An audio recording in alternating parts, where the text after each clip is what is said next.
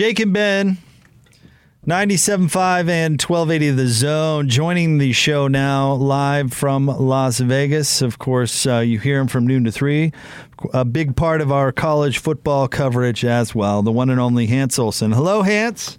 What an honor. What an honor and a privilege to be on the Jake and Ben show, obviously skyrocketing in ratings. I know that you have one listener at least, and that's me every single day. Big fan of the show, and I am just honored to be on with both of you. It only took 6 or 7 weeks to get you on. Hey, appreciate you jumping. Yeah, well, I saw that you've had everybody else on at least 2 or 3 times, and I'm going to try not to be offended by that. Oh, you should not be, Hans. We save the best for last. Yeah, absolutely. But hey, if Hans is down in Vegas covering the Pac-12 championship game, we're getting that guy on the air. We're getting that expertise. Plus, I often am curious as to what Hans does in Vegas. Well, I've actually been working on a plan to get myself next to the stadium so that I can do pre and post. And Jake, you know me. I am quick with my words, and I am physically imposing. So when I say to somebody, yeah, I'm supposed to be here, and they're like, oh, really? And I'm like, yeah. And they're like, oh, okay, well, I think we have a room for you. So here I am in a very nice room, and I am right here, we'll just say, next to the stadium. And I'm excited because I'm kind of by where all the things are going to be going on. So it's a nice setup. Perfect place for all the coverage, so I can get back and forth on pre and post game coverage and give everybody insight that we can possibly pick up. This is the most confident I've felt for Utah going into a Pac-12 championship game, certainly more so than Oregon 2 years ago, even though Utah was really good, and then better than Washington 3 years ago. Am I crazy to think that? No, you're not crazy to think that. I would say you're crazy if you didn't feel that because of what happened in game one. And I've got a lot of people that are believing that Game 2 is going to be wildly different. And it very well could. I keep second-guessing myself on what Mario Cristobal is going to do and how Oregon's going to come out and play this game. I've gone through 3 or 4 different scenarios on what to expect from Oregon. But the one thing that I can expect from Utah is the capabilities of the three-headed tight end monster. Cam Rising has become much more consistent. They've got the best linebacker in the Pac-12, and they've got the best defensive end in the Pac-12. I can rely on those things, and I think that is going to be enough for Utah to get a win. And Ben, I'm with you. I think this is the most confident I've been in a Pac-12 championship game, too. So, Hans, I want to ask you about a cliche. But really, this is a question about Cam Rising, because it seems to me, and Ben and I have talked about this, that he's a gamer. You know, when the situation calls for it, he goes out and makes plays. And maybe the reason that Utah didn't select him this year or felt the need to recruit somebody else is maybe that doesn't translate to practice or camp or those sorts of things. Can you talk about the concept of being a gamer? Have you seen that a lot in your career where a player in practice might be, you know, good, okay, whatever, but as soon as the occasion calls for it, they're a completely different player? Yeah, there were a lot of different gamers, and gamers come at every position group. Guys that just step up and can blow out a game. And I've seen it from a defensive end. I was good friends with this defensive end that was on the team, and he was a night owl, and he was a partier, and he would show up smelling like a distillery. And it was shocking what he could do for at least 2.5 quarters. It was like at least 2.5 quarters, he was going to guarantee you a couple sacks. There were gamers. You know, I actually think that Edgerrin James was a bit of a gamer. He was good in practice, and you know he was consistent and solid in practice. But there was this flip that he would switch in a game that I never saw through 2 camps. He was actually gone by my 3rd year. I was there for the first 2 years with him, and then he was gone my 3rd year. But he was unbelievable in game time situations. He practiced hard. Don't get me wrong on that. He practiced hard, but there was this other gear. So it is very common. There are gamers. But, you know, I've dug into the the whole thing with Charlie and Brewer and Cam Rising and the back and forth and the competition that was there. And when it really came down to it, it came down to Charlie Brewer's experience, and it just trumped Cam Rising's experience. The 10,000 yards, it was really hard for Coach Ludwig and Coach Whittingham and everybody to look past the 10,000 yards this kid had put up. And there might have been some promises. There might have been some guarantees. I don't know that for a fact. I haven't got real deep in digging on that. But it was the experience, I think, that really blew that open. Because Cam Rising, from every report I've got in important parts of practice, Cam Rising's been really good. What's the bellwether tonight for Utah that things are going well? What it's the first sign you're looking for from the Utes that says, hey, they do really have a chance to win this title? So when Oregon comes out and tries to really run the ball, because Ben, Oregon is going to come out and they're going to commit to the run. I even think if Utah were to jump up to a 13-0 lead, I think Oregon in the first quarter, I think Oregon is still pounding. If they get to a 24-3 lead, I think they're going to keep pounding. So I think in that first quarter, what does Utah do when Dye and Brown mix on different option looks, power looks, and some type of run scheme that might look similar to what Oregon State did, or might look similar to some of the run games we've seen do okay against Utah? How do they hold up against that? And then secondly, on the offensive side of things for Utah, how does their run game produce? Because I think Utah should come out and say, all right, so we did this once, let's try it again. Before we go to plan B, which I guarantee you they've got plan B in the works, because I think Oregon is going to bring an extra big, they're going to keep an extra body in the box. They're going to do everything they can to stop the run. So how does Utah stop Oregon's run scheme and run commitment? And how does Utah's run game look? Because if Utah has any semblance of a run game, I think they're going to have a lot of aspects in the passing game to work off of that. So I guess that begs the question, he has talking about stopping the run. What was the difference between the Ute run defense against Oregon 2 weeks ago, where they held them to what, Hanson, 60-some-odd yards? Yeah, which is just ridiculous. Compared to the game against the Beavs, where Utah couldn't stop the run all night, what was the difference? That's a great question. It really feels like it was a commitment from the players. It just feels like they were just more ready. I don't think Oregon's front can move them. Could move that Utah defensive front like Oregon State's defensive front. And then I say that, but then Oregon held Oregon State to, 80 yards? I think Oregon held Oregon State last week to like 80-something yards rushing, and so I would like to think that that Utah's offense or defensive line just bowed up and changed their mentality.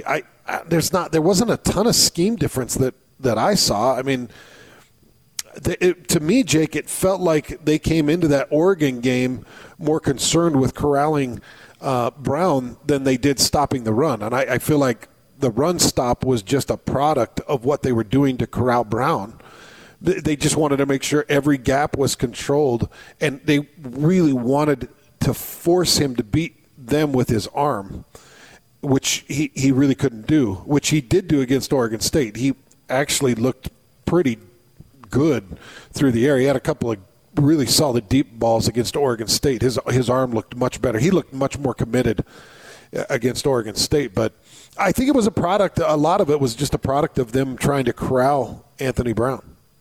Who's the single most important player for Utah in this game? I think, you can default to Cam Rising, but I'm sure there's a lot of answers. Oh, that's a good one. The single most important player, I'm wondering if it's not Devin Lloyd. Devin Lloyd is so important in containing and, like I mentioned, shutting down gaps. Because one thing that Anthony Brown did really good in that against Oregon State was attack edges and really force them to take a look off those edges. And then if they weren't respecting those edges, then he was taken off running. And then when they did respect him, he ditched it deep a couple times. I'm going to say the most important player in this game for Utah is Devin Lloyd. The answer for this Utah team, it might always be Devin Lloyd. Don't you think? Like, regardless of the matchup, I mean, he is so good.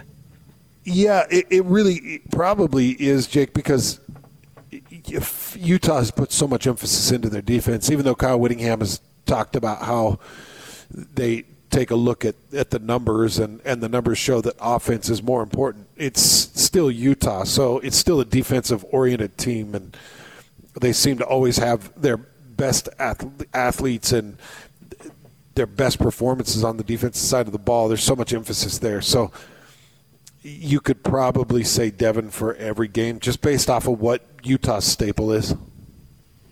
Hans, thank you. We appreciate it. We'll be listening, of course, noon to 3, and all your great coverage on the station all day long, but we appreciate you jumping on with us. Yeah, sounds good, guys. Appreciate it. And I believe that Utah is going to repeat in this one. I believe they're going to get their second win against Oregon. But this should be a much more competitive game. If Mario Cristobal and his staff weren't complacent and aren't just thinking, well, we're just gonna go out there and push them around, they won't do that. They need to have an intelligent game plan. So we'll see how they come out, what kind of game plan they come out with. And just to confirm, you being you, the implication of you being you, you're basically squatting in a room right by the stadium? That's the implication, Ben. This is why Hans gets what he wants, because he can just say stuff, and then the silent implication of is, if you say no, I'm going to remove your arm from your body and beat you with it. And thus, you know, you get a chance to do a radio show next to the stadium. You get good locale. Let me just say, I am in a very, very convenient spot. Great. And we are going to be very close to the coverage. And who's going to tell you to move? Yeah, who's going to stop you? Nobody. Nobody's telling you to move. No. Nobody yet. Nobody's telling you. You go tell that large, bald man over there that he's got to move somewhere else. I ain't doing it. Hey, do you remember when John Lund and I did the pre- and post-game in the media room for the BYU-Oklahoma game, and got ourselves in a nice little bind in there. Actually, we got in trouble for that one. Well, that's exactly why I sent you and Lund to, when I was program director at the time, to cover the Sugar Bowl. Utah beats Alabama in the Sugar Bowl. All of a sudden, we've got, I can't remember who it was. It was like Matt Osciotta or Brian Johnson or something. I'm doing the post game back in Salt Lake, and it's like, hey, we've got Brian Johnson on the phone live from the on-field celebration. It was like, we do? It was like, yeah, Hans just handed him a phone and said, here you go, do this interview. What are you going to do? Tell Hans no? Right. What's poor Brooke Fredrickson going to do? Like, hey, Hans, I mean, you know, nothing. It was awesome. It was a good post-game show. Yeah, and they did. They threw him on for us, and it was spectacular. So hopefully we get some good sound. I know I got in trouble for that one too, but worth it. You know, sometimes it is worth it. No, but this is all by the books. But yeah, we're in a very good spot. Yeah, very good spot. Thanks, Hans. You bet, guys. See you, buddy. The one and only Hans Olsen with us. I think you could make an argument. Obviously, that Cam Rising is going to be the most important player tonight. You could make an argument that it's going to be Brant Keithy, who was huge 2 weeks ago when they beat Oregon because he just kept getting open on third down and kept moving the sticks. Tavion Thomas is obviously what defines Utah's offense. When Tavion Thomas is going, Utah's offense is going. I think you could make it for Mika Tafua, where if you're able to get pressure, you're going to keep Oregon from... Actually, one of the things Oregon did well is they moved the ball with big shots down the field against Utah when that had not been their MO all season. They did have some deep balls that they were successful on. And at that same point, you could say it's Mika Tafua who's got to get pressure, or it's Clark Phillips who has to be the guy. You know, he has to turn into this 4- or 5-star recruit that Utah's relying on him to be, and he needs to have his best game of his career. Britton Covey can be a game changer just in what he does in special teams. I mean, I think there are, and then of course Devin Lloyd. I mean, there are so many names you could throw out there of if they have a big game, Utah's in a good spot. But the nice thing is, it felt like at the beginning of the year watching San Diego State or BYU, it just didn't feel like Utah had enough dudes, right? It just didn't feel like Utah had enough playmakers. And now that's been, there's no lack of playmakers game in and game out. Like there's always somebody willing to step up and have a game-breaking play, and I think you've seen that a lot. The reason I think the most important player is Devin Lloyd is because they have got to stop the run. That's the number one. I think that's the number one key to the game. I think Utah will find a way to score some points. Now, maybe it's not 40, but, you know, they'll get to the 20s, I would guess, because the offense has been pretty good, as you point out, with Cam Rising and the tight ends. But what do you do against Oregon's run game? Because if you make Oregon one-dimensional and take away the run, we saw what happened, Ben. Yeah. I mean, yeah, hit a big play or two, knock yourself right out. You're not coming back in the game because you're not built to do that.